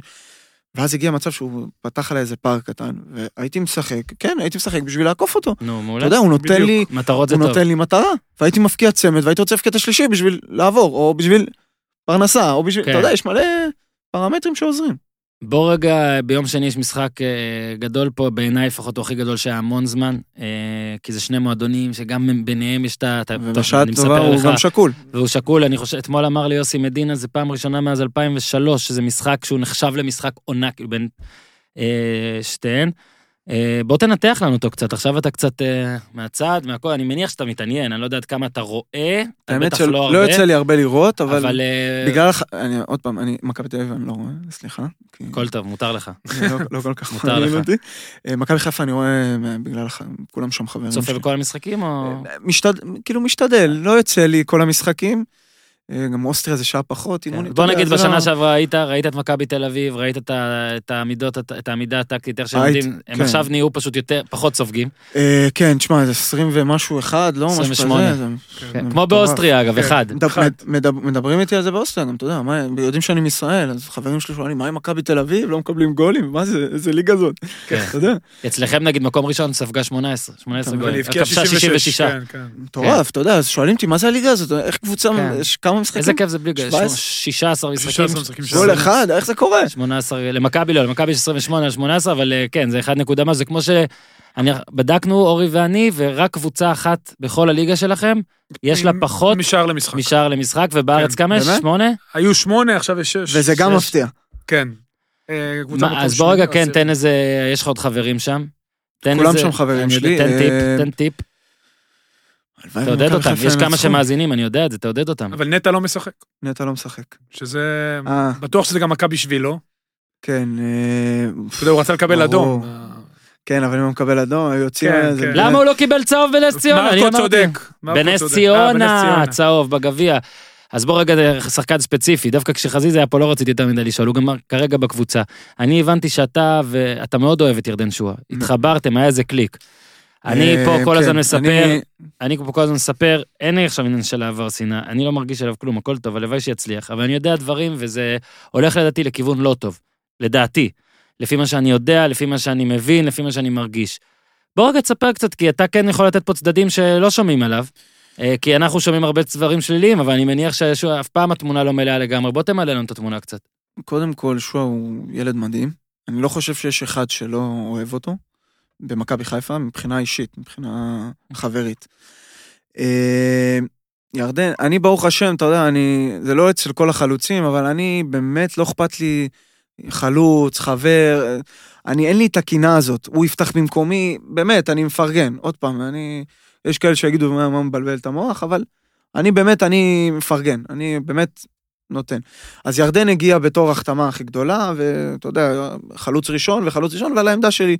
ולי ולירדן היה באמת קליק מהרגע הראשון, ואני הרגשתי באיזשהו מקום שהוא ילד, ואני אני עברתי הרבה קאש בשביל להגיע למכבי חיפה ולהיות. שחקן קצת שמצליח טיפה, ורציתי לקחת אותו תחת חסותי, ובאמת לקחתי אותו תחת חסותי, ואני הייתי סוג של אח גדול בשבילו, ואני חושב, עוד פעם, הוא צריך, כמובן שהוא צריך להתנהג כמו ששחקן צריך להתנהג, אבל אני חושב גם שזה לא, י, לא יזיק אם מישהו יבוא ובתוך השחקנים יעזור לו קצת, כי אני חושב שחצי שנה שעברה לא שמעו עליו כמעט כלום.